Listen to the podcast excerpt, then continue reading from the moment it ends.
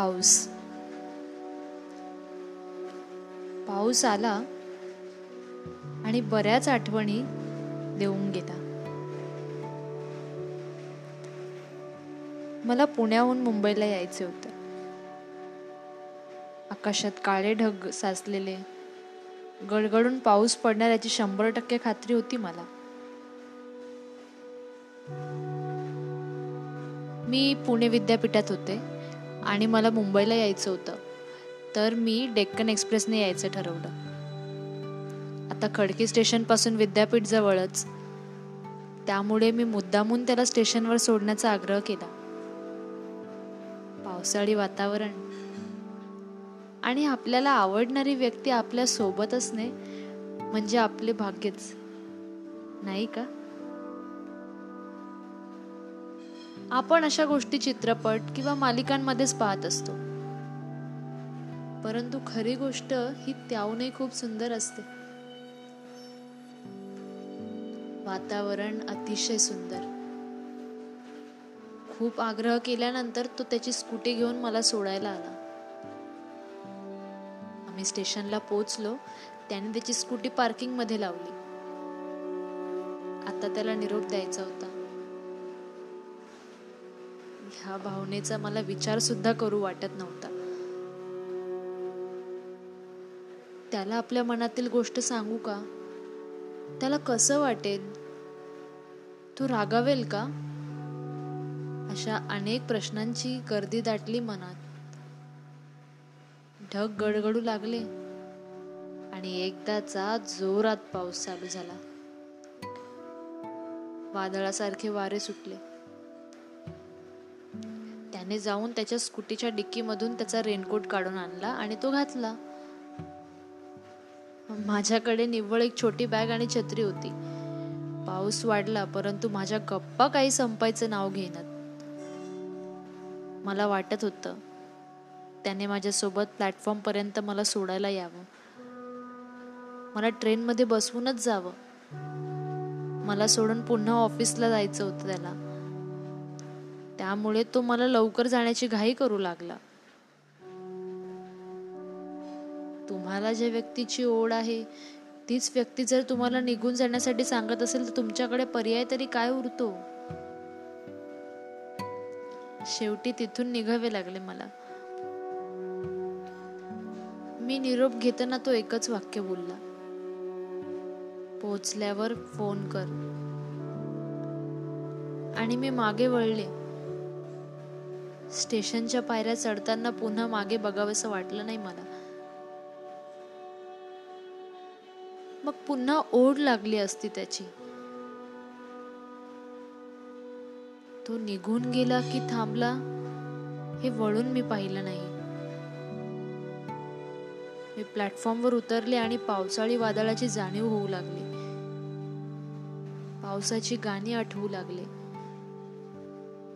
त्याचा चेहरा डोळ्यासमोर येऊ लागला आणि रुळावरून जाणाऱ्या एक्सप्रेसकडे पाहत पाहत प्लॅटफॉर्मवर चालत राहिले. प्लॅटफॉर्मवरून चालताना चोहीकडून येणाऱ्या वाऱ्याने मला भिजवून टाकलं होतं. डोळ्यात अश्रू होते. परंतु पावसाळ्यात अश्रू लपवण्यास संधी सहज मिळते ना आपल्याला. अशा वेळेस मला दिलवाले दुल्हनिया ले जाएंगे या चित्रपटामधील एका गाण्याची ओळ आठवू लागली. देखा ना तूने मुड़के भी पीछे। कुछ देर तो मैं रुका था। कदाचित तो थांबलाही असावा। हे गृहित धरून मी पुढे चालत राहिले.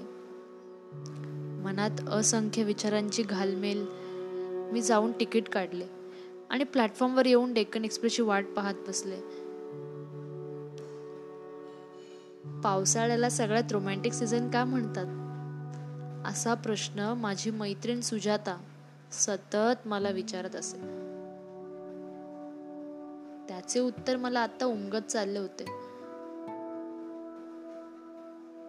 तो निघून गेला की नाही मला ठाऊक नव्हतं. परंतु मनातली ओढ वाढली. खूप गोष्टी सांगायच्या राहून गेल्या. पुन्हा मुंबई पुण्याची अशी पावसाळी भेट होईल का? त्याला त्या क्षणांची आठवण राहील का?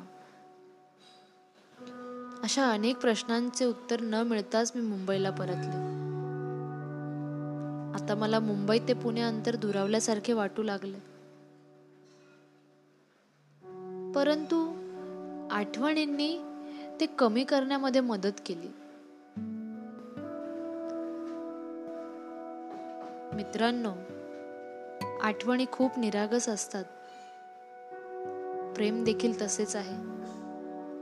त्याला आपल्या आठवणींतून जपून ठेवा.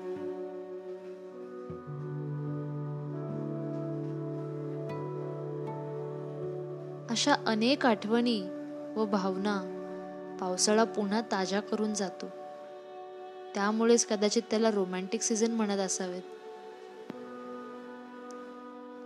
त्यानंतर मी मुंबईला येऊन माझ्या कामामध्ये व्यस्त झाले.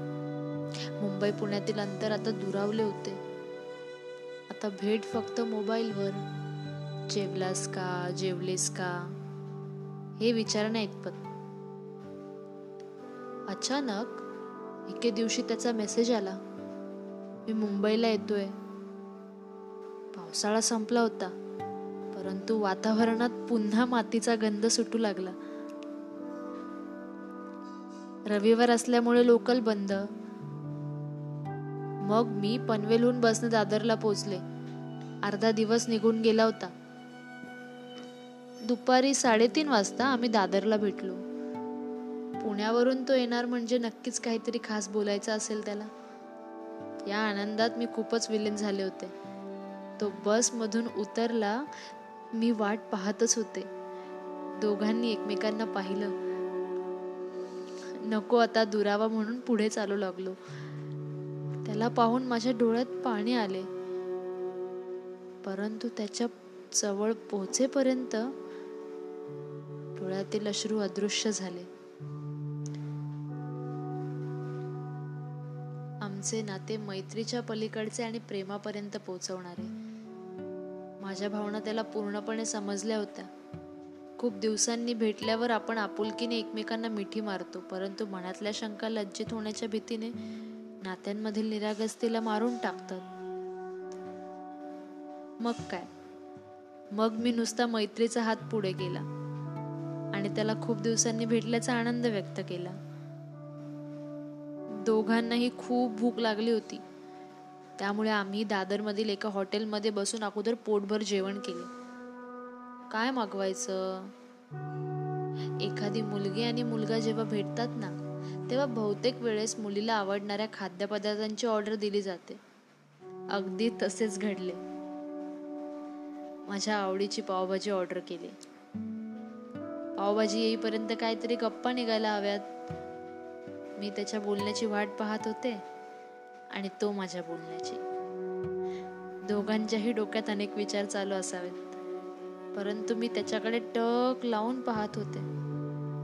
मला असं वाटत होतं हा क्षण पुन्हा येईल का? पुन्हा डोळे भरून त्याला पाहता येईल का?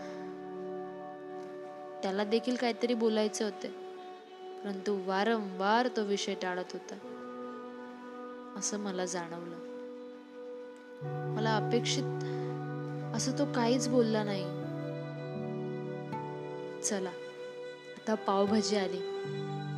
आता आम्हाला विनाकारण बोलण्यासाठी विषय शोधण्याची गरज नव्हती.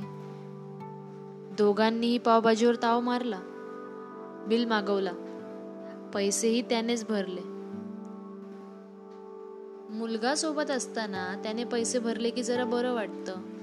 कारण फेमिनिझमचा कोणताही विचार मनात न बाळगणारे मी. मग आम्ही तिथून निघालो. अगोदर सिद्धिविनायकला जायचं ठरवलं.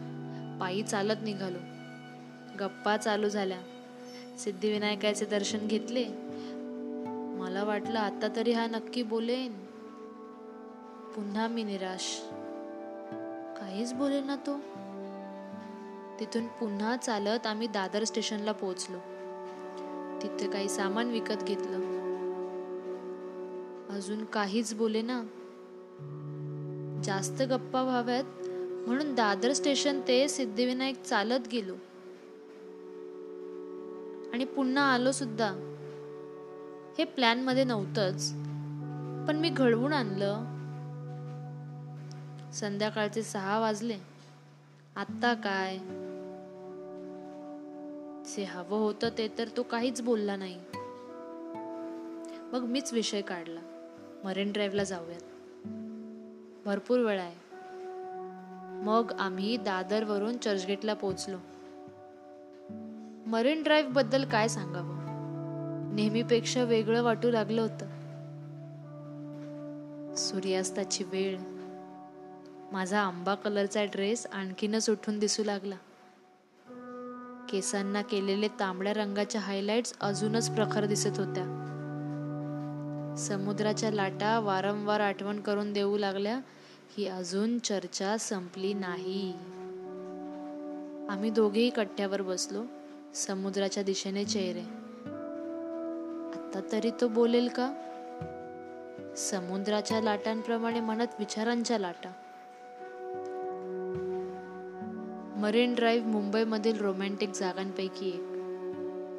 अनेक जोड्या जमल्या इथे. आमची जोडी पण इथेच जमावी. असा भोळा भाबडा विचार मनात ठेवून मी समुद्राच्या लाटा येऊन काळजाला धडकत होत्या परंतु त्या धडधडणाऱ्या काळजाची हाक त्याच्यापर्यंत कधी पोचलीच नाही. तो समुद्राचे आणि सूर्यास्ताचे फोटो काढण्यात व्यस्त होता. बाबा आता तरी बोल काहीतरी. पुण्यात समुद्र नाही ना? त्यामुळे कदाचित त्याला फोटो काढून आठवण म्हणून ठेवायचे असावेत. मुंबईचे लोक रोज समुद्र पाहतात आणि येणाऱ्या लाटांबरोबर आपले दुःख आणि वेदना लोटून देतात. त्या अखंड समुद्रात. इकडच्या तिकडच्या गप्पा मारून झाल्या. मुद्द्यावर हा काही येईना. मीच विचार करणं बंद केलं आणि मग त्यानेच विषय काढला. कदाचित एवढे अबोल प्रेम की न बोलताच त्याला कळावं की माझ्या मनात काय चाललंय ते. मनातल्या वादळाचा वेग थांबताच शांततेचा आवाज त्याच्या कानांपर्यंत पोहोचला किंवा त्याचा आवाज ऐकण्यासाठी माझ्या मनातल्या वादळाने माघार घेतली असावी? त्याने बोलायला सुरुवात केली. मी त्याच्या आवाजातच रमत गेले. परिस्थिती अगदी काल्पनिक वाटू लागली आणि मी स्वप्नात आहे असा भास होऊ लागला. स्वप्नातून जागे होण्यासाठी जास्त वेळ लागला नाही. जेव्हा त्याच्यात तोंडून निघाले नाही. इथून पुढे सुरू होतो पुढचा प्रवास. टचकन ठेच लागल्यावर डोळ्यात पाणी कसे यावे? अगदी तसंच घडलं होतं. सूर्यास्ताचा प्रकाश मंदावलेला परंतु डोळ्यांच्या समुद्रात अजून प्रखर वाटू लागला. तुम्ही एखाद्या परीक्षेसाठी खूप अभ्यास करता आणि रिझल्टच्या दिवशी तुम्ही पास असून देखील तुम्ही नापास दाखवले जाता तेव्हा जी भावना मनात येते ना अगदी तसंच वाटू लागलं होतं मला. फुल प्लॅन फ्लॉप पुण्यावरून फक्त एक नाही बोलण्यासाठी आला होता तो? त्याच्यावर दया येऊ लागली मला. परंतु आता तो नाही बोलला तर पुढे आपण तरी काय करणार? तो पुढे कारण सांगू लागला. परंतु मला आता स्तब्ध बसून विचार करावासा वाटत होता. मला जुनी गाणी फार आवडतात. कारण मनातल्या भावना अगदी परफेक्ट अशा व्यक्त होतात त्यांच्या ओळींमधून. सूर्यास्ताच्या वेळेस अथांग समुद्र समोर आणि लता मंगेशकरांच्या गाण्याची ओळ आठवली आणि जाणवली देखील. बैठे थे किनारे पे मौजों के इशारे पे. हम खेले तूफानों से इस दिल के अरमानों से। हमको ये मालूम न था कोई साथ नहीं देता। माझी छोड़ जाता है साहिल छूट जाता है। माझ्या निराशेला आवरत आणि त्याच्या निर्णयाचा मान ठेवत मी पुन्हा त्याच्यासमोर हसऱ्या चेहऱ्याने वागू लागले. त्याच्या निर्णयाचे स्वागत केले. अवघड होते परंतु अशक्य नाही. आतापर्यंत अनेक गोष्टींमध्ये मिळालेल्या रिजेक्शन पैकी हे एक होते. त्यामुळे परिस्थिती सांभाळण्याचा व त्यातून सावरण्याचा अनुभव मला होताच. सूर्य मावळला आणि माझी आशा देखील. तिथून निघणे आता बरेच होते. त्याला पुण्याला परत जायचं होतं. मग आम्ही पुन्हा दादरला आलो. आता मी मनापासून न बोलता नुसती वरवर बोलते. हे त्याला देखील जाणवलं होतं. परंतु सत्य परिस्थिती ही आपण स्वीकारलीच पाहिजे. दादरला येऊन आम्ही कैलास लस्सी प्यायलो आणि मग बस स्टँडवर पोचलो त्याची पुण्याची बस लागलेलीच होती. त्याने तिकीट काढलं आणि शेवटी विचारपूस करून तो जाऊन बसला बसमध्ये. त्याची बस निघेपर्यंत मी तिथेच थांबले. चित्रपट आणि मालिकांमध्ये बहुतेक हिरो हिरोईनला बसमध्ये बसवतात. माझ्या बाबतीत उलट घडलं. मागे मी पुण्याहून येताना तो मला गाडीपर्यंत बसवायला आला नव्हता. ही खंत माझ्या मनात राहिली होती. तशी खंत त्याच्या मनात राहू नये म्हणून मी त्याची बस निघेपर्यंत तिथेच थांबले. त्याची बस तिथून निघाली आणि मी देखील. मनाची व्यथा ज्याला सांगायची होती तोच व्यथा देऊन गेला होता. मी विचार करतच पुढे वाटचाल करू लागले. त्याचा फोन आला. पोचल्यावर मेसेज कर. मग काय? मी सुद्धा ठरवलं. इथून पुढे आपण फक्त पुणेरी पाट्या वाचायच्या. कारण पुणेरी माणसे पुणेरी पाट्यान इतपत बोलकी नाहीत.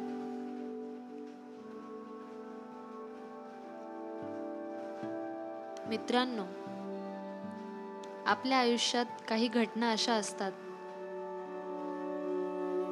सुरुवात तर गोड असते. परंतु शेवट कधी कधी वाईट असतो. तर त्यातून आपल्याला एकच शिकायचं असतं. सुरुवात जरी गोड असला आणि शेवट जरी कडू असली तरी आयुष्य हे चालूच असतं. आयुष्य हे नेहमी चालत राहणार. कोणामुळे आपलं आयुष्य थांबत नसतं? कोणामुळे आपलं आयुष्य चालत नसतं. आपलं आयुष्य हे स्वतःमुळे आपल्यामुळेच चालत असतं. त्यामुळे जास्त काहीही विचार न करता आपण आपलं आयुष्य जगत राहिलं पाहिजे. धन्यवाद.